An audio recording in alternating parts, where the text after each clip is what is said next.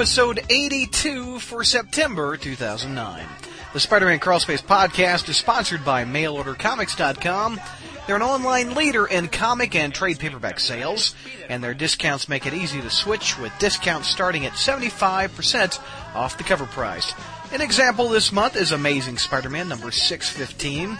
The cover price is $2.99.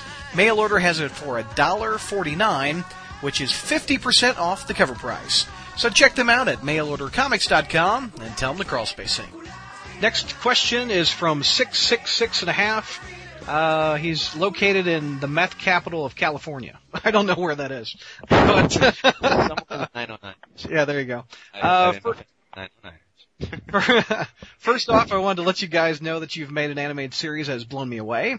If season one was spectacular, then season two is beyond amazing. Identity Crisis has to be my favorite episode of the bunch, probably because it has the most brutal fight scene I've ever seen in American cartoons. Here's hoping for season three, and his question is, I heard that Spectacular Spider-Man Meets the Gargoyles radio play might be distributed in some fashion. As a huge fan of both series, I was wondering, now that Disney owns the rights to both characters, could we actually see this in animated form? Greg, what do you think? God, what a nightmare. or, uh, I don't know if you, do your, uh, uh, podcast listeners know what they're talking about here? Uh, I mean, I know, and Josh knows because he was there and participated. But they, does, they, does, your audience know? There was a, isn't there a Gargoyles convention, and you guys did a radio play and read some lines all together? I think. Yeah, we we had a radio play. I wrote yeah. uh, an original script, which was uh, uh, Spider Spider Spider-Man meets the meets Gargoyles, or mm-hmm. the other way around. Um, I had um, three days to write a script that was what something like uh you know 80 pages and had 66 characters in it. Oh. um it it it was this problem presented because uh usually we do a radio play every year and usually I just grab some existing script. Um and we usually have one or two uh professional you know voice actors guys like Josh uh um who participate in the play, and so I find a script that you know has one of their characters in it. If it had been Josh, it would have you know been Spidey, obviously, and we and the rest of the cast is all made up of fans. But um, this year I got 16 professional voice actors wanting to participate from two different series across multiple episodes. Nice. And there was no existing script that included all those actors, so I found I had to write something from scratch. And I still had to add more characters beyond the characters of those 16 actors because the whole point of this thing is for fans to get to act with the uh, pros.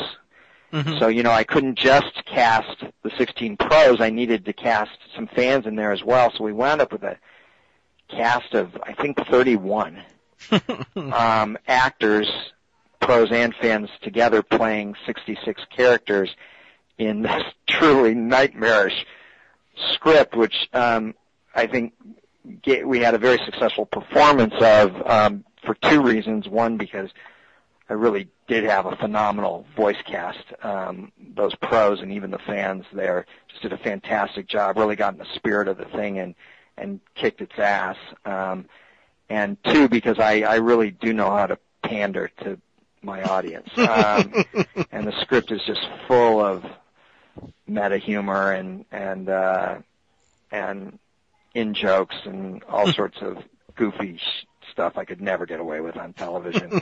and I don't mean like because it's dirty. I mean just because you know it's so inside. You know, yeah. uh, if you want to read it, you can read it at Ask Greg. Okay. Um, which is uh, you know my site at uh, www.s8.org. Um, I think there's some videos too. Uh, and uh, the gathering, the staff of the gathering is trying to put together. Um, uh, they've got video footage and they're trying to edit it together now uh, from a bunch of different cameras.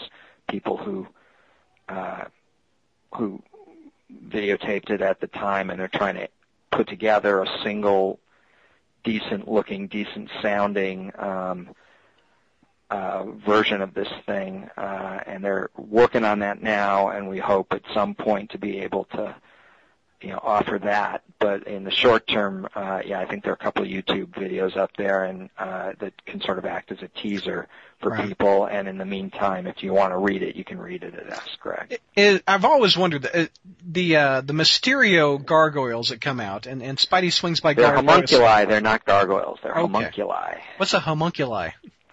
Look it up. They're those little things that you saw. That's what The they are. purple guys. Do, do you intentionally put little gargoyle things in the in episodes? Because every now and then you'll see one in the background, like swinging by a city or something. I think. Um, sometimes I do things intentionally, like in episode one, Yeah. uh, Spidey webs, you know, saves his life by webbing a gargoyle, but then the gargoyle gets yanked, you know, off the ledge and nearly Right. kills him, and the gargoyle shatters into a million pieces. And that was very intentional because I just wanted to sort of announce, hey, this isn't gargoyles. Um, this is a whole different show. If this were gargoyles, I wouldn't be smashing the gargoyle. Um, so uh, that was intentional. Um, every once in a while, I might throw in a real, real subtle inside joke for the hardcore gargoyle fan, something that only they would get. And again, the idea being that it's something that wouldn't make someone else go, I don't get it. You know, in, in other words, they wouldn't know there was anything to get. You know, Mhm. like one example is uh, at the airport. We, I use flight 994, which seems just you know that's the flight number, but any gargoyle fan knows that 994 is the date of the gargoyle massacre, and so it's tremendously significant. Right. and and so you know there it, it's a little thing I throw in, but also the thing to keep in mind is that you know there are a lot of people working on Spider-Man. Some of them uh, also worked on gargoyles, like the cook, and might throw in their own little things here and there. Uh, some of them didn't work on gargoyles, but know that I did, and and might throw in something because they think that'll pander to me, and they're often right.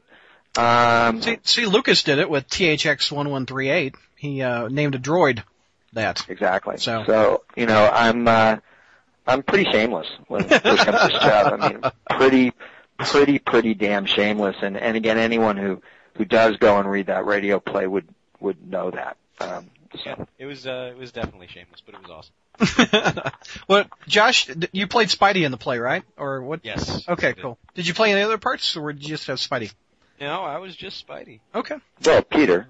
And Peter. Yes. yeah. Well, yeah. uh, other question. Uh, we know that Scorpion and Hobgoblin are penciled for season three. Do we know that? Yes. Okay. Uh, but will there be any chance to see Jack-O-Lantern, the Rose, the Beetle, Carnage, and or Hypno, uh, not Hypno, Hydro Man, sorry. I have Hypno Hustler in my brain. Or Hydro Man. Uh, uh, I I don't. You know, we introduced Morris Bench. Um, you know, so you know, and we've introduced. uh Cletus. Cletus Cassidy. Cletus Yeah. Cassidy as well. So I mean, I, uh, without giving anything away, I mean, obviously I didn't do that by accident. It's not like I s- accidentally came up with the name Morris Bench and and threw it in an episode. Uh, that Refresh it wasn't by accident. Morris Bench, I don't know. Is that the Beetle? No, it's Hydro Man. Hydro Man, wow. The the Spider Um, I I kneel before you, the Spider-Man webmaster. I didn't know Uh, Hydro Man's real name. That's cool. Um, I don't think I have access to the Beetle. I'm pretty sure I don't. Okay. Um, and I'm almost as sure that I don't have access to the Rose. Yeah, that's a Wilson Um, Wilson Fisk deal. Uh, so I'm pretty sure that those two won't be appearing. And uh, Jack O' Lantern, I, uh, uh, I'm just, I'm not going to respond. Okay. Uh, Donald Mark, and he's located in Arkham Asylum, which is a very good video game. Uh, thanks for coming on again, guys. My only question, and if it's already been addressed in the first part, you can ignore it. What was the decision to reinterpret uh, Kraven into how you eventually did him? Was it a concern that he wasn't threatening enough, or was it simply an attempt to differentiate the character from previous incarnations? Thanks again. Um, well, I mean, the short answer is is that um, there was, you know, the Kraven in in uh, Ultimate Spider-Man was an influence. I just thought, I mean, I didn't do it exactly the way uh, um, Bendis did it, but um, I thought it was a cool idea, and so we all kind of thought it was a cool idea, and so we kind of did it. Now we have long-term plans for Kraven um, that go beyond just what you know the, the three episodes or two or three episodes you've seen him in up to this point. I guess just a couple. Mhm. Um, and uh, you know, we plan to have fun with the character on an ongoing basis. But if you're if what he's asking about is you know why do we decide to mutate him, then the answer is you know I, I you know Bendis did it and I thought it was a good idea, so we I ripped it off. Yeah. And we'll have to wait for the direct to DVDs to have a shotgun in his mouth, I guess, for his ult- his last appearance. Yeah, I'm not there yet. yeah. uh, let's see. Shadow 116 from Milton, Florida. Josh and Greg, welcome back and keep up the great work. Uh, I got a couple questions for you guys. Here's hoping they don't suck. Greg, how difficult or fun was it to reinvent some of these classic characters and who was the most challenging villain to retool? Well, it was tremendous fun. I mean, again, you're this is like a job made in heaven for a for a guy like me. You know, um, such a huge Spider-Man fan. Um, you know, I grew up on the Lee Romita era. That's how old I am. Um, and uh, and had obviously long ago gone back and read all the Lee Ditko stuff and loved that. Um, and uh, once I got the gig, I went back and reread all the Lee Ditko stuff and reread all the Lee Romita stuff and, and read as much of the more recent stuff as I had time to before things got started um, and got crazy.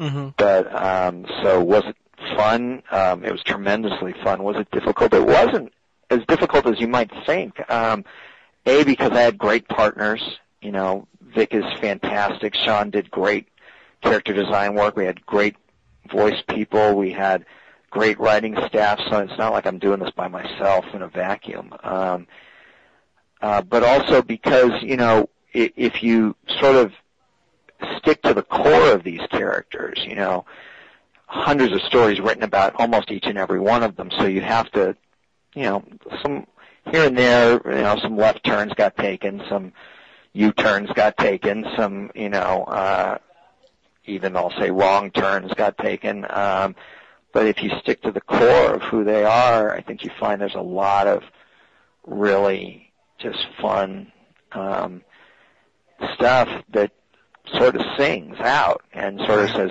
here's what you feature, here's who this guy is, here's who he needs to be, whether it's a character as complex as Norman Osborn or one as frankly as simple and yet tremendous fun as Rhino. Um, and uh, and then you throw that in with, um, uh, you know, uh, I think Spider-Man has one of the two or three tops rogues galleries ever. But you throw that in with probably the best supporting cast ever, bar none. I mean, um, you know, a if you look at comic books, you know, Batman, great character with with a with with some great a great tiny supporting cast. Yeah. Superman with some classic supporting cast. Spider-Man has, you know, just a stunning breadth to go with the, you know, the depth of Peter himself. Such a fun character, Peter himself, but, you know, the wealth in the Spider-Man universe, everyone from Aunt May to Jonah to Flash to, you know, Joe Robertson and Rand Robertson and, and, uh, Sha Shan Nguyen and, and, you know, just, it's endless.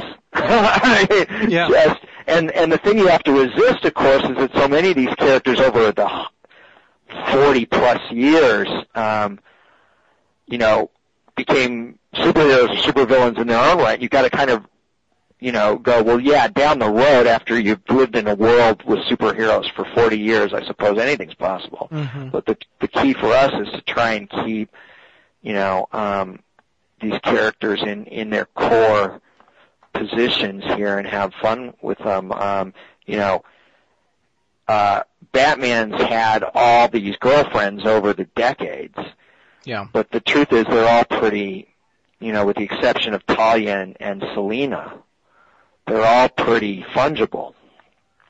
But, but Pete's girlfriends, Yeah. they are so distinct. Gwen and Mary Jane and Liz and Betty and Black Cat and uh, Deb Whitman.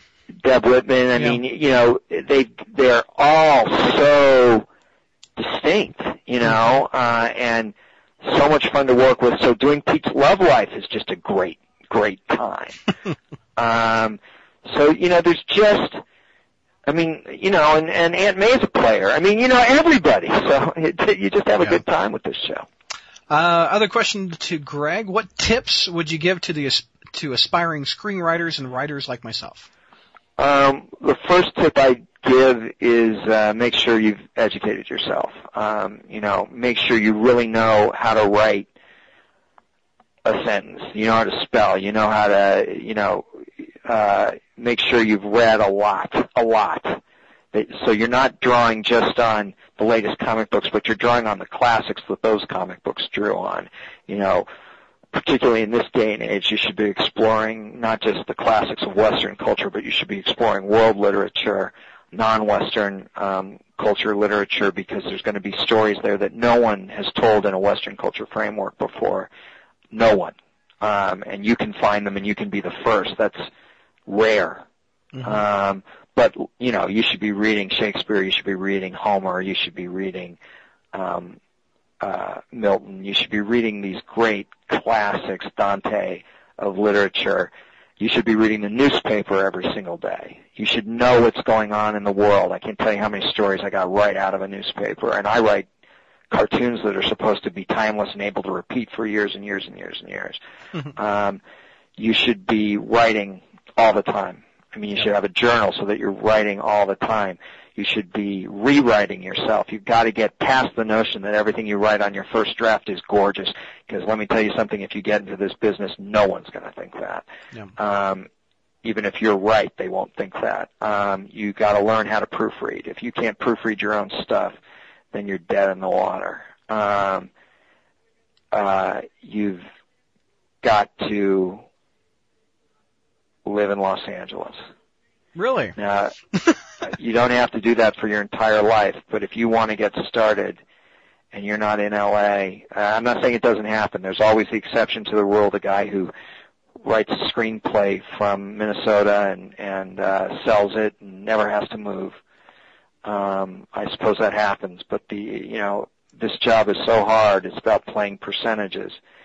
And the percentage of trying to write for um, movies or television for an American audience and living anywhere but Los Angeles, you've just cut your odds by such an incredible degree that you've raised your need for luck to go up beyond, you know, your, it's not about talent. It, I mean, it's not only about talent. It's about opportunity. It's about luck. It's about all sorts of things to, to succeed in this business. And when you do something like live anywhere other than Los Angeles, you have greatly reduced Hmm. your uh, opportunity quotient, which means you've got to raise either your talent or your luck quotient by a huge percentage, huge. Um, and so, you know, uh, That's cool. you, you, you got to be where the action is. Um, and uh, finally, I say finally, but really it should have been the first thing I said is, if you don't have to do it, don't do it.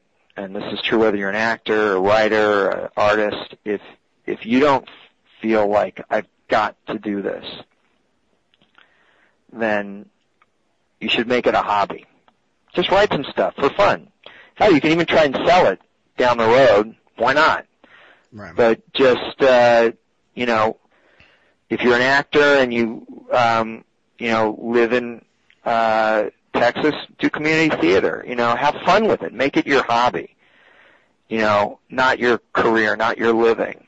The only reason you should be pursuing anything artistic as a career is if you just feel like you can't do anything else. And I don't mean can't like uh I'm not qualified to do anything else. I mean, I, you can't you can't imagine yourself not doing anything Right. else. You can't fathom, you know, not doing anything else. Musician, all, any artistic thing.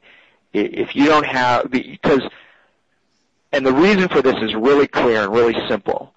this is these businesses, these artistic businesses, any of them are businesses where you face rejection on almost a daily basis, if not literally an hourly basis. Yeah. And you need the passion and the conviction that this ha- is what you have to do in order to pull you through rejection after rejection after rejection. And there are all sorts of kinds of rejections. There are huge rejections where you don't get a job or where someone tells you you suck and you shouldn't even be trying to tiny little rejections that come like, yeah, that was good, but can we get a better line reading or can, you know, you need, I'm sure Josh would say the same thing, you need this. You need to feel like you have to do it because otherwise you'll never survive. Definitely agree with uh, with Greg on that because uh, speaking as both an actor and as a musician, and I've had extensive experience in both fields.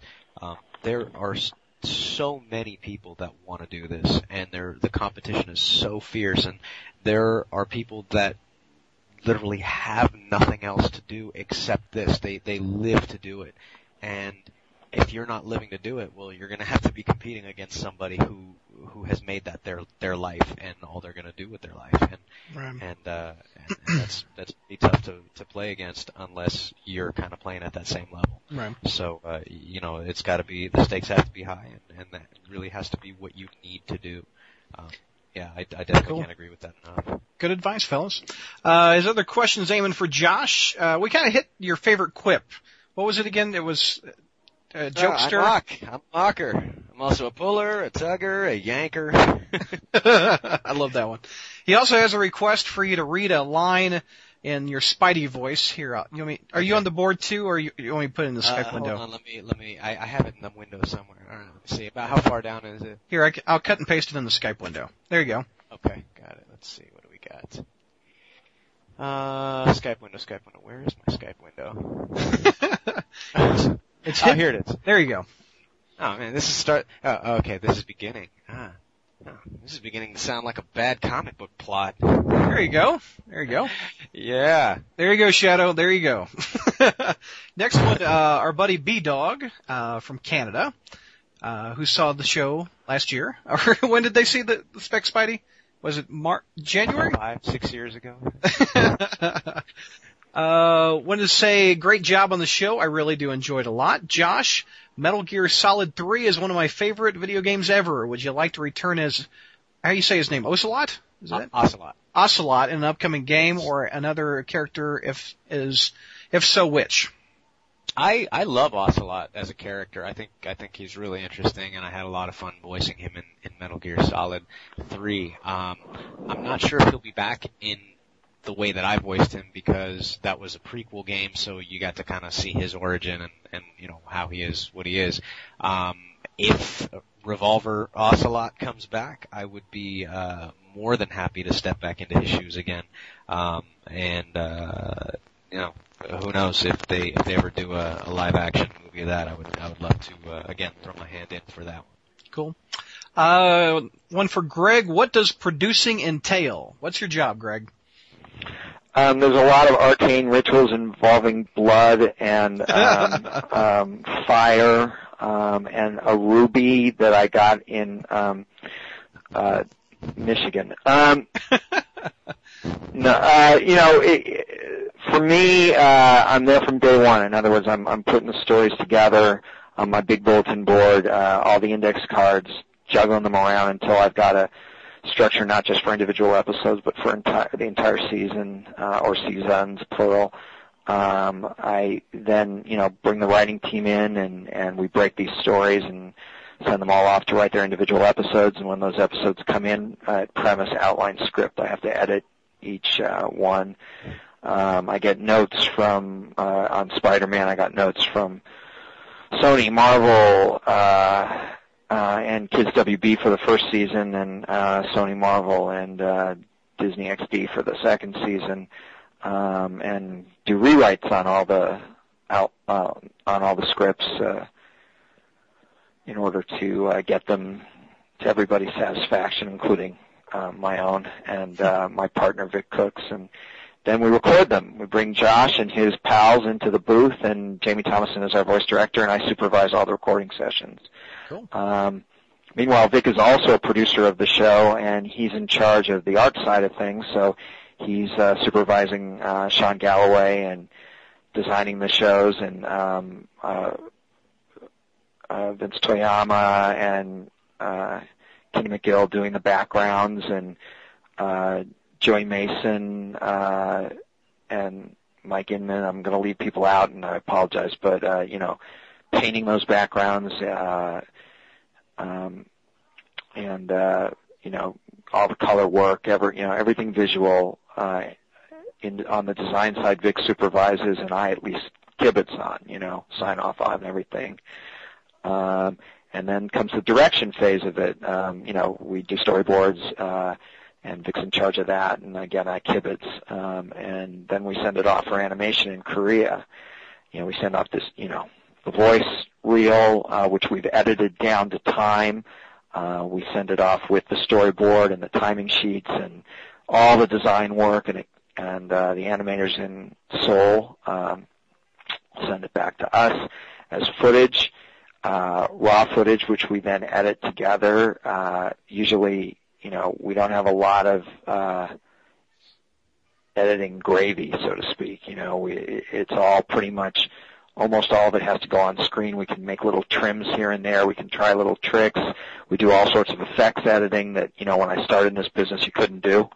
Um, mm-hmm. Or if you did, it would cost a fortune. Now you can do it, um, I don't want to say easily, but certainly, uh, cheaply. and, uh, um, and so you know we can do things like uh, when the characters uh, are in the snow and breathing, we can add little, you know, little breath, steam, yeah. yeah, little breaths yeah. there. We can um, do all sorts of things that we could never do before, um, and uh, we edit those together until we've locked picture.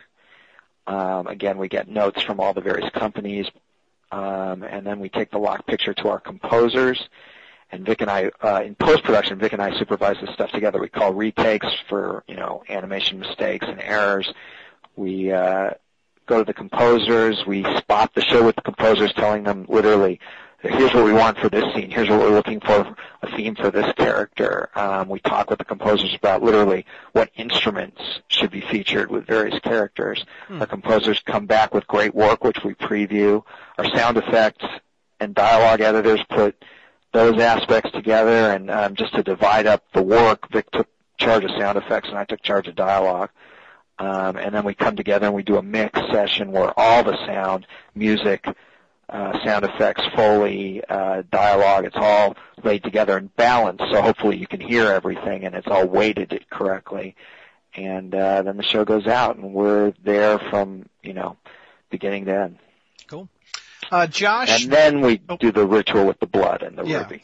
And the Eye of Agamotto that Doctor Strange has. Right. Uh, Josh, besides Peter, what other characters that you voiced or acted are your favorites? Um, I voiced a character in a Wii video game called No More Heroes named Destroy Man, and he was this, uh, this postal worker that moonlighted as an assassin or an assassin that moonlighted as a postal worker. But the, the cool thing was that he had um, nipple guns and a crotch laser. And, wow. Yeah, I don't think I have to explain why that's so awesome. I'm thinking crossover with Spec Spidey. destroy man. Yeah, and, destroy and man. Every time he was charging up one of his attacks, he would have like this long destroy. It was great. Uh, Traffic 50, uh, from Charleston, South Carolina. First off, great show. Me and my two-year-old son watch the show together on Monday nights. It's the only one of two shows he watches on TV. So there you go. Question, is there an email address we can send Disney to keep the show on the air? Or is it better to handwrite them? I, I don't know. Okay. I, I don't know whether it's better to handwrite them, and I don't know whether I don't know what email address you'd send to. So I mean, uh, well, there's no delete. I mean, I, I guess there must be if you looked at Disney, maybe there's a website for Disney XD, and you know, maybe there's a place you can click on to give them feedback, and maybe that's a good idea. Okay. Or say, say with, with an email and a, uh, a physical letter. Physical yeah. letter probably make more of a statement. Can't hurt. Yeah. Uh, other question, as in keeping true to the series, are you going to kill off Gwen? I really like the character and would hate to see her die. Um, I really like Gwen too, and I, uh, you know, I, I, I, I we're in high school. Yeah. I mean, so you know, uh, She dies in college. So. yeah. I mean, we're we're just not even. Um, I, I don't want to make it seem like everybody's safe or anything like that, or Right. that no characters can die or anything. But the truth is, is that these are Pete's high school years. They're not his college years. They're not his post college years. It's it's. uh Yeah. I know we brought certain characters back into the high school years, like Gwen, who didn't exist there. But um, you know, I'm not trying to get ahead of myself. I'm I'm actually enjoying just being in high school, so to speak. Just don't let her sleep with Norman Osborn, please. We don't want that story. Okay. Uh, last question what, from him is, uh, what else can we do as fans to help keep the show on the air? Or he brought, bought, he bought the DVDs and he's thinking of buying it on iTunes to help sales of the series. well, I, I didn't.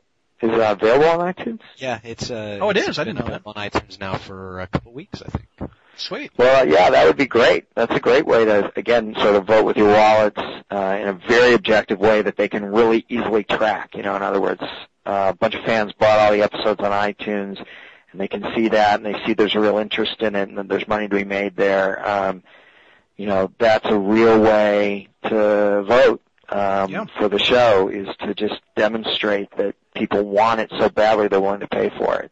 Yeah. Um, Oh, you, um, bu- you bought them, Josh? On, on iTunes. Well, the the DVDs as well, like to give out to family and stuff. But uh, Nice. yeah, I bought them on there, have them on my phone. They replaced Yeah, the. I, I think that's great. I didn't know that was out there, so I think that's great. And and then otherwise, just the things I said earlier in the interviews. Buy the toys, the DVDs, and watch it. Spider Tour 02 from New York City. Uh, hello, Greg. Now that Disney has direct ownership of Marvel, or they soon will, does the, that increase the possibility of Gargoyles comics continuing? Um, I I don't know that it has anything to do with it one way or the other. Um, the Gargoyles comics were uh, SLG um, publishing. Mhm. obviously not Marvel. Uh, Marvel did a Gargoyles comic back in the 90s, but uh, that didn't last very long. Um, so uh, I'm hoping to do more comics with on Gargoyles with SLG. Um, they SLG Dan Vado of SLG is very interested in doing more Gargoyles comics. I don't know if the Marvel Disney thing has changed his feelings about that, but um, Mhm. I know that uh, at least oh, um, a few short weeks ago, he was very interested in, in going back to Disney and renewing the license uh, if it all made sense. Right now, we've got three trade paperbacks out: um, Gargoyles Clan Building Volumes One and Two, and Gargoyles Bad Guys. Um, they're really fun stories. I'm really proud of them. It's got some great art by a number of different artists, including uh, Greg Guler and uh, David Hedgecock and Karine Charlebois and others. Um, and uh, I recommend people who like gargoyles and even people who didn't like gargoyles to check them out. Cool. And uh, if those sell well, then Dan will probably want to make some more. Uh, we have Scarecrow seven five six. We don't know where he's from, but he says, uh, "Greg, what character on the show are you most proud of?" Um, I, I guess Spider-Man. Um, Okay. You know, I mean, I, I, I, again, sort of fondness for all the characters, uh, all the way down to Coach Smith. You know, but Yeah. uh, I, uh, you know, ultimately, at the end of the day, it's Peter's show. Right. So, Which villain design do you like the best on the show? Oh God, so many of them are just so great. Um, uh, I, I can't pick. I just, you know, It's like choosing I- your kids. Yeah. uh, qu- couple of questions for Josh. What appeals to you? What appeals to you the most about Peter Parker slash Spider-Man? Um, I would say, and this is something that, that I felt was kind of lost to a certain extent in the movies, um, I would say that one of the things that, that I find endearing about Peter and one of my favorite things about Peter is the fact that his fights are never just slugfests. Um, cause everybody that he's fighting, I mean, he's not, he doesn't, he's not more powerful than, than everybody. Um, I love that he actually has to use his, uh, Peter Parker smarts and, and really kind of figure out what his enemies' weaknesses are, um, and how to how to use their strengths and their weaknesses against them to to turn the tide in his favor. Uh, I, I think that that's great as opposed to just being, you know, a, a SmackDown beatdown where it's just people throwing punches. And I mean, yeah, that looks cool, and there's there's a place for all of that. But um, I think it's so much more interesting when he actually has to think his way out of problems as well. And what's your favorite Spidey villain, Josh? Um, does is it within the show or just in general? Uh, answer both. I don't care. Okay, He, he. I, would say in, in general, I'd, I'd have to I'd have to go with uh, with Gabi because uh, yeah. that's that's OG man. That's that's way back.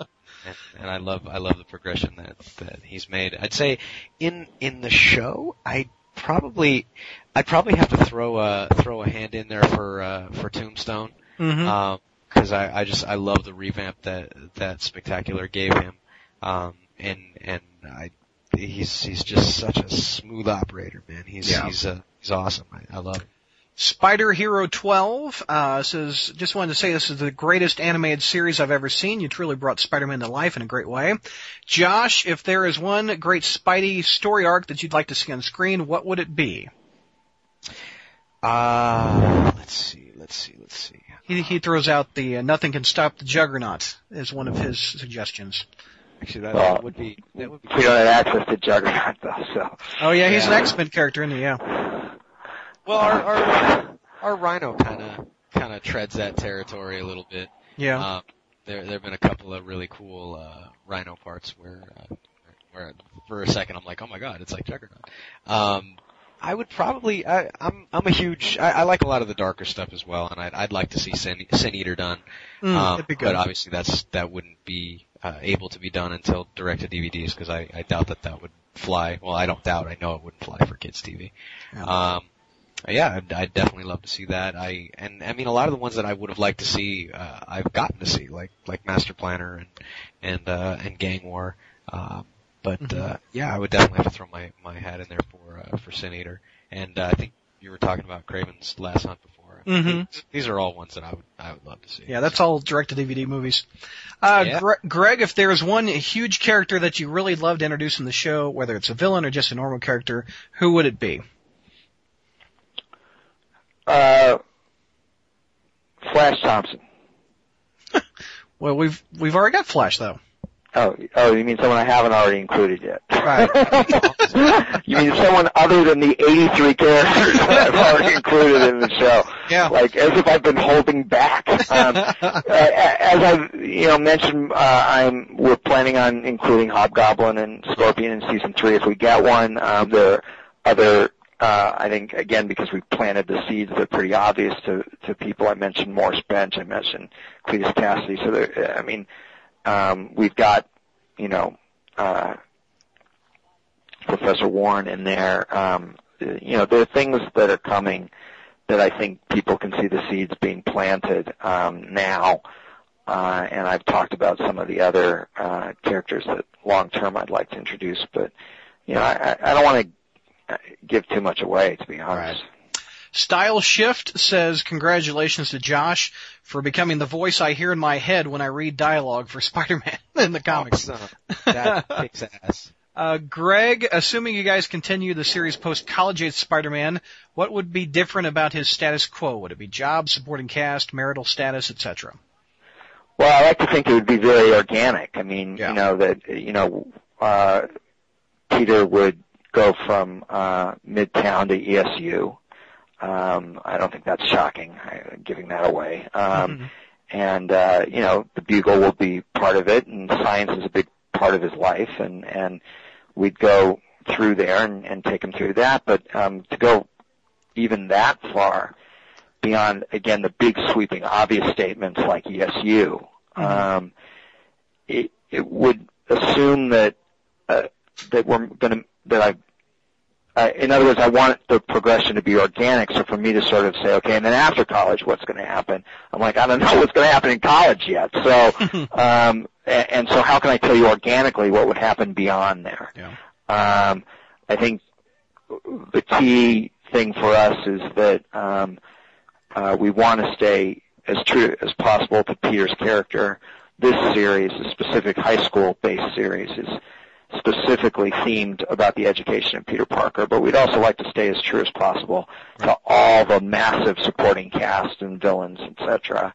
Um, and uh, and I think one thing that I'm sort of proudest of is that is that through the 26 episodes we've had, the progression has been fairly organic for this huge cast. It really is a huge, Mm-hmm. huge cast. Right. Um, and, uh, you know, I think, um, uh, again, we're talking about actors in the radio play, but I think if, um, we've had something like, um, 40 to 50 voice actors in the two seasons of Gargoyles, and many, many of them play multiple characters. So, you know, uh, it, it, it's a, a massive cast and they're all really interesting to me. So Right. I just want to keep progressing all of them forward and continue their interactions with Pete or Spidey. This next one's for Josh, but uh, Josh, I got to set it up. If you, if are you up on the latest issues of Amazing Spider-Man? Uh, like latest in terms of current issues. That, Yeah, late, current issue that came out within the last month or so. Uh, no, I am not. Okay. Well, anyway, Peter had a drunken hookup a- after Okay. Aunt, Aunt May's wedding. so, with his roommate. So, the question to you is, do you believe a drunken hookup is in character for Spider-Man? I, I definitely believe so. I mean, look at look at all the women in his life right now, and I I I, I think that he's probably uh, enough of a straight edge where in he's he's in high school he's not going to mess with that stuff. But you know, once he's of legal age, um, I I don't not see him. Uh, I, I don't not see that in in his makeup.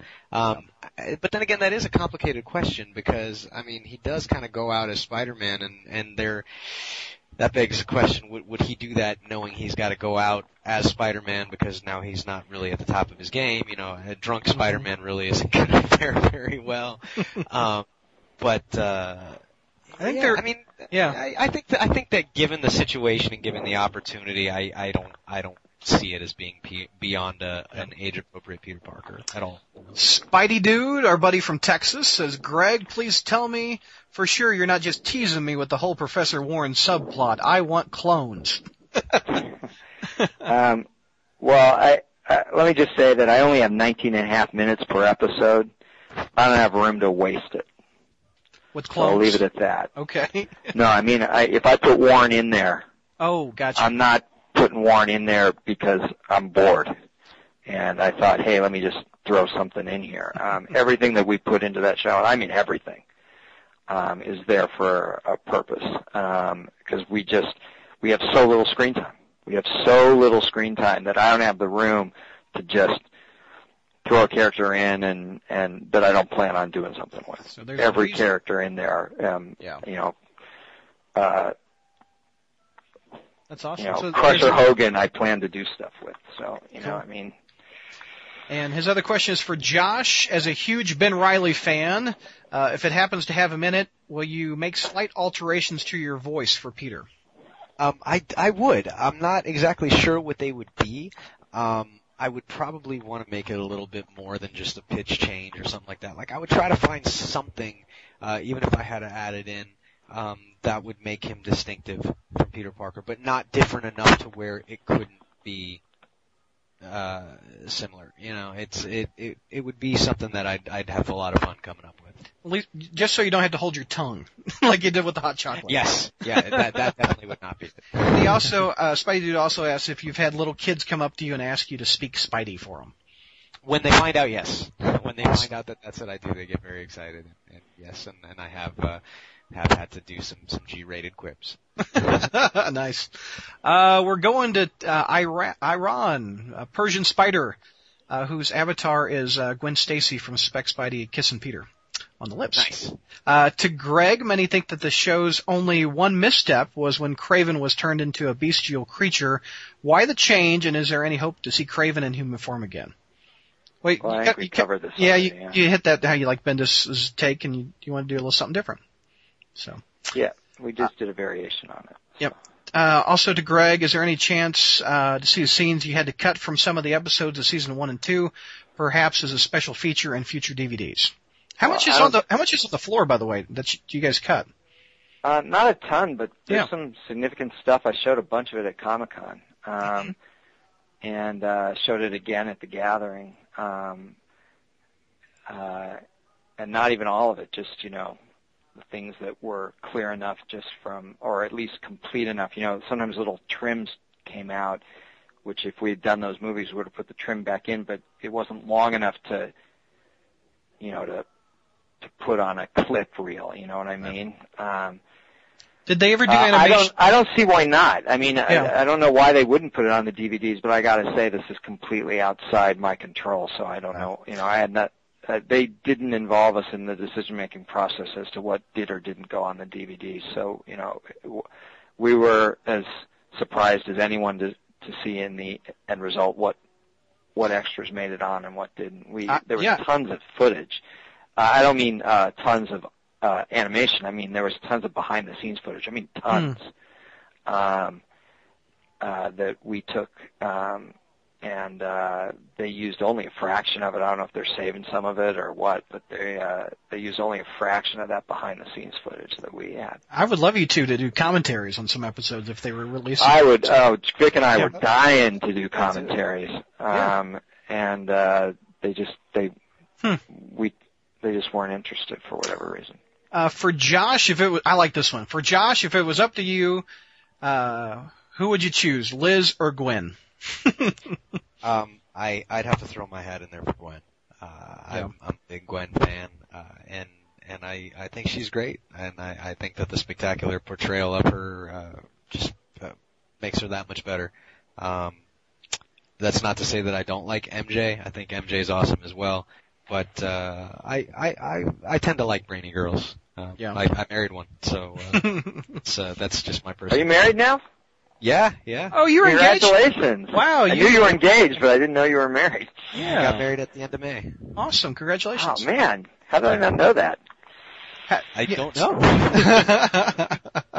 Is she? uh, Do, do you have like spider stuff around your house too? Um, y- yeah, in, in places. If if she, she, she she's a geek as well, so she Awesome. she's you know computer and video. I mean, we play video games together, so it's, oh, she- she's a she's a she's, keeper. yeah, she's cooler than most when it comes to having my toys around the place. Nice. See, that's what I did. I married one that accepts the toys. Exactly. it's, it's either the toys or the you know it's uh, Yeah, no doubt. Uh, the other the other one, uh, the handle is just the spectacular Spidey. So he asked Greg, uh, in season two, you adapted the classic Master Planner storyline, uh, with Spidey's trapped under all that heavy iron. Any chance that we might see more classic Spider-Man stories adapted? Some examples are ASM 17 to 19, Spidey No More, The Death of Captain Stacy, The Six Arms Saga. That is if the show continues on course. Uh, I mean, without getting into any specific examples, in, including uh, the ones he mentioned or others, the answer is absolutely yes. I mean, we will definitely be adapting specific classic storylines from Spider-Man continuity. Um, I'm not going to say which ones, but we definitely will be. Yeah. I love I love the little play of Captain Stacy kind of talking to Peter like, you know what, kid, I kind of know. I thought that was a little nice little nudge in season two. I, I love the theme song that he's uh he's developed. He he has like a little uh little musical theme song that. Oh, that he do, he, he does. I, I didn't know. Yeah. Oh yeah, yeah. Whenever whenever Oh. Captain Stacy and Peter have one of those those uh those hmm Heart moments, plays. um, Oh, a yeah, there's nice. this cool heart part that comes in. That's, that's kind of turned into Captain Stacy's uh, theme song for me. It's it's it's pretty neat. Wouldn't you like it if you just walked in a room and a harp played? I, I've said for a long time that I wish that I had theme music that just followed me wherever I went. Like- it has to come from nowhere, seemingly from nowhere, where I'd just be walking down the street and it's da da da da. I know. I, I wish Isaac Hayes was still alive. I'd have him write it, you know, just like Shaft or something. Yeah. Anyway, we're going off topic. Back to the Spider. Uh, Josh, I know you've voiced other Spider-Man characters in video games, but have you wished to voice Peter Parker Spidey for a long time? And how great is it to voice a character like Spidey? I've probably wanted to voice this character since I was a kid. Um, and I, I, I have no idea when Spider-Man even became, when, when Spider-Man even was on the radar for me because I don't ever remember there being a point in my life before I knew about Spider-Man. And I mean, I know I wasn't reading Spider-Man in the womb or anything, but my memory doesn't go back to before I didn't know about Spider-Man. So yeah, this is pretty much a lifelong thing that I've, I've wanted to do, uh, in some way.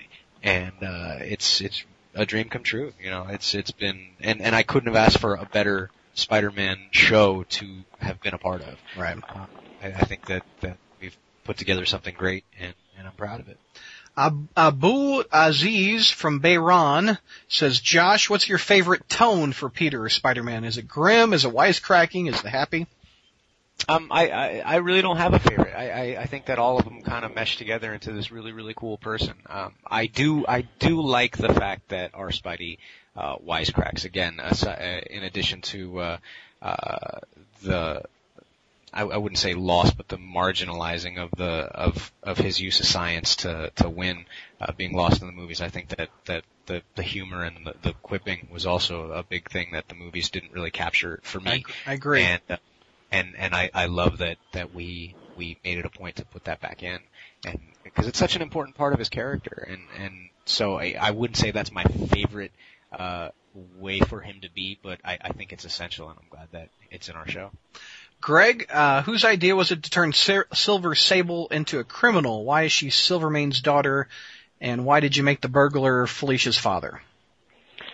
Uh, for decisions like that, to some extent what we're trying to do is create a universe um, with the virtue of hindsight, you know, create one that's a little more cohesive, a little more coherent, um, doesn't have um, hundreds of origins uh, for technology, hundreds of, you know, um, similar characters that have no relationship to each other and yet are incredibly similar. I mean, uh, when you're building the Marvel universe or the DC universe or something like that with multiple, multiple writers and artists over decades, you're bound to have some duplication um, along the way, and we want to avoid that because we're starting from scratch and we feel like um, there's almost a responsibility to make the universe more coherent um, than it was. And so the idea of having Silvermane, which we think is a great character, and Silver Sable, um, both in the show, made a lot of sense to us. And the idea of making them related made a lot of sense to us, and partially that's because they both have silver in their name, but partially because it also fit what we had long-term plans for both characters. Um, you know, our plans for Silver Sable don't end where they ended in season two, um, mm-hmm. where she ended in season two. They don't end there any more than our plans for um, Norman Osborn or Harry Osborn or Spider-Man end where they ended in season two, um, Kraven, etc. You know, the plans continue forward. I don't know if the episodes will continue forward. That's not up to me.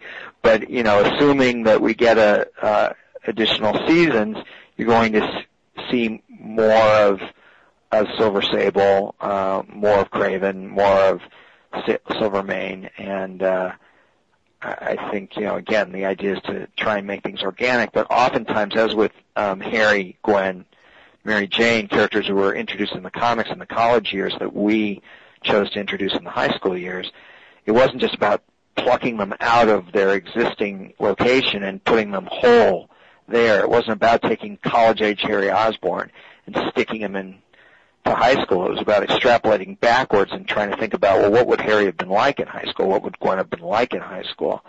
Um, what would Silver Sable be like, not necessarily at her end point, but what might she have been like at her beginning point or close to it? Right. And so, um, again, if there's a little bit of faith and if we get more episodes, I, I think, uh, over time, some, you know, things will be clear. Right. Gold Goblin, uh, kind of has, has a lot of questions that we've already covered. I guess his main question is about the Sinister Six. Are we going to have some new members on the roster in future episodes or down the line? Um, my general plan, and I won't be held to this by anyone, um, but uh, my general plan is to to uh, do a Sinister Six episode once a season. Nice. And um, and to have a slightly different lineup every time. Okay. Uh, still a nerd says, uh, congratulate you guys for what, without question, the best cartoon adaptation of Spider-Man in existence. And here's hoping for a season three will be just around the corner. Uh, Greg, you've made some rather interesting romantic pairings in season two. We have Peter with Liz, Gwen with Harry, MJ with Liz's brother Mark. What was the thought process behind making these characters and these particular relationship pairings? Well, I mean, Peter with Liz is from the comics. Um, you know, right. Peter was part of this big triangle with Betty and Liz. Um, and uh, since we were playing Betty as uh, 20, um, and because you know, what might have been believable, I don't know if it ever happened in the 60s, but what might have been believable in 1962 or 63 with Betty as either a 20 year old dating a 16 year old or as a 16 year old working for Jonah Jameson, none of, neither of those options seem to work for us in a modern context. Um, right. So we did some teasing with Betty and had a good time with her. I like to think in the first season, but um, Betty seemed essential to be uh, a uh, Peter's friend, not his love interest, but um, B to be Jonah's secretary, um, and that seemed to me to really be at, at the core of her character, and um, so we sort of substituted Betty out for um, making our triangle Gwen Liz instead of Betty Liz. Cool. And that builds into what we have planned long term for both those characters. Um, in terms of Gwen Harry, that's also right out of the comic. Yep. Um, uh, they dated for a while on and off, at least uh, went out together, and Harry definitely had an interest in her. MJ and Mark.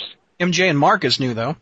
MJ and Mark is new, and part of that again is about uh, the organics that we were talking about. Um, you know, in in the comics, Mark is Liz's uh, half brother, um, and we were taking our Mark and actually combining Betty's brother Bennett Brandt with Liz's half brother Mark Roxton. Uh, is it Roxton? Yeah.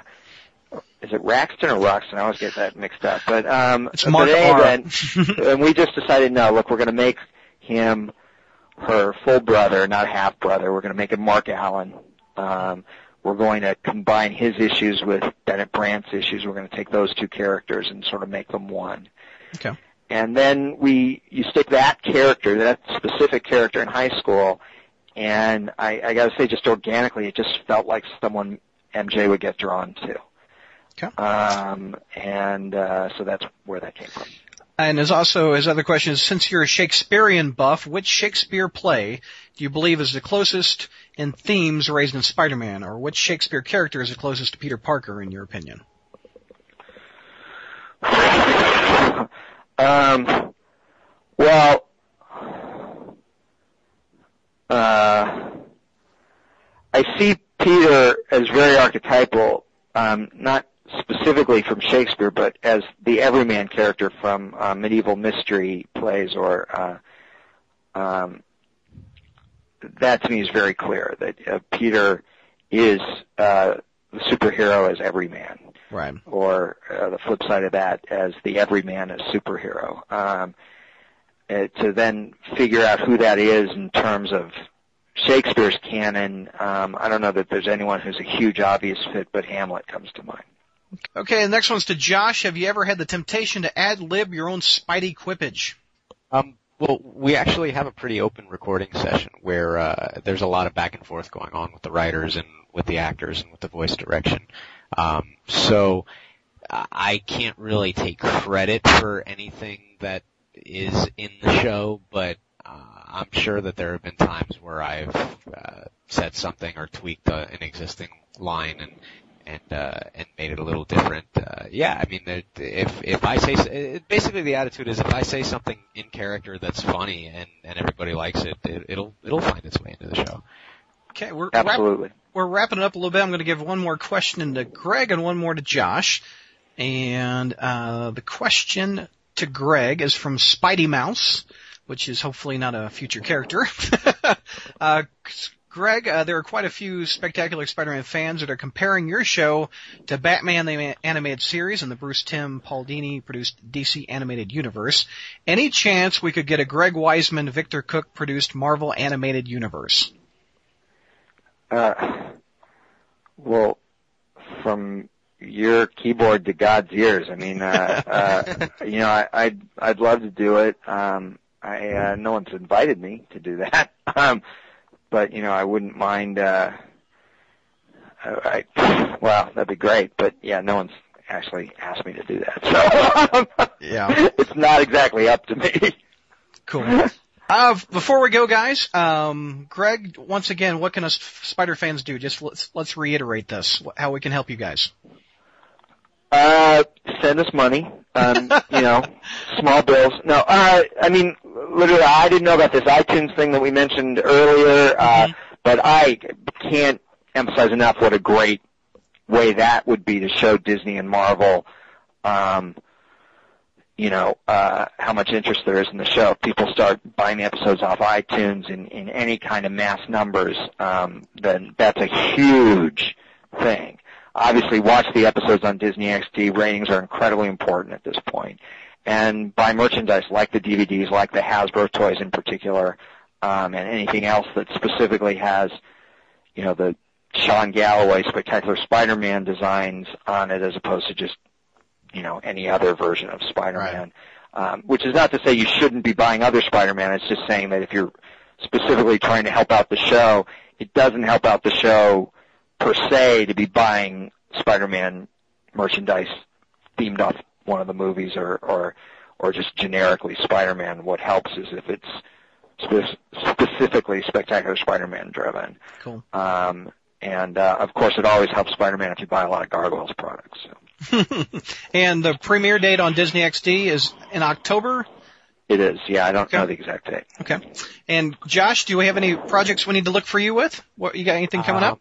Right now, I am. Uh, I can't say what I'm voicing, but I am voicing a uh, character in StarCraft 2. Uh, I'm also voicing some characters in the Old Republic, and uh, yeah, just working on a few video games right now and cool. uh, and, and any kind of uh, other news will be posted on my website. It's uh, joshkeaton.com, and uh, there's also a Facebook fan page uh, that will have all that information as well. Sweet, Greg. I appreciate you talking to us. You're great as usual.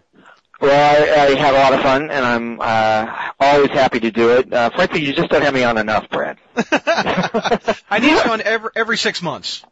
I thought okay. it'd be I thought it'd be perfect timing since the show's coming out in October that we could give it a push a couple months, a couple weeks before. No, I, I'm thrilled that you uh, contacted us, and uh, always happy to do it. So you know, um, any anytime. Thank anytime, you, sir. Seriously. All right, thanks, Josh. You're great, man. Talk, talk to you soon. Okay, bye. And again, a big thanks to Greg and Josh for taking time to talk to the fans. The second half of season two is set to premiere on October 7th on the Disney XD. So set your DVRs and watch the show because we all want a second season of Spec Spidey because it's a wonderful show. Before we go, I want to thank mailordercomics.com for sponsoring this show. They're accepting October orders and a spotlight this month is Web of Spider-Man number 3. The cover price is 4 bucks Mail order has it for $2.47, which is 38% off the cover price. So check them out at mailordercomics.com. Gang, thanks so much for listening. I really appreciate it. I'm your host, Brad Douglas, for the SpiderManCrawlspace.com.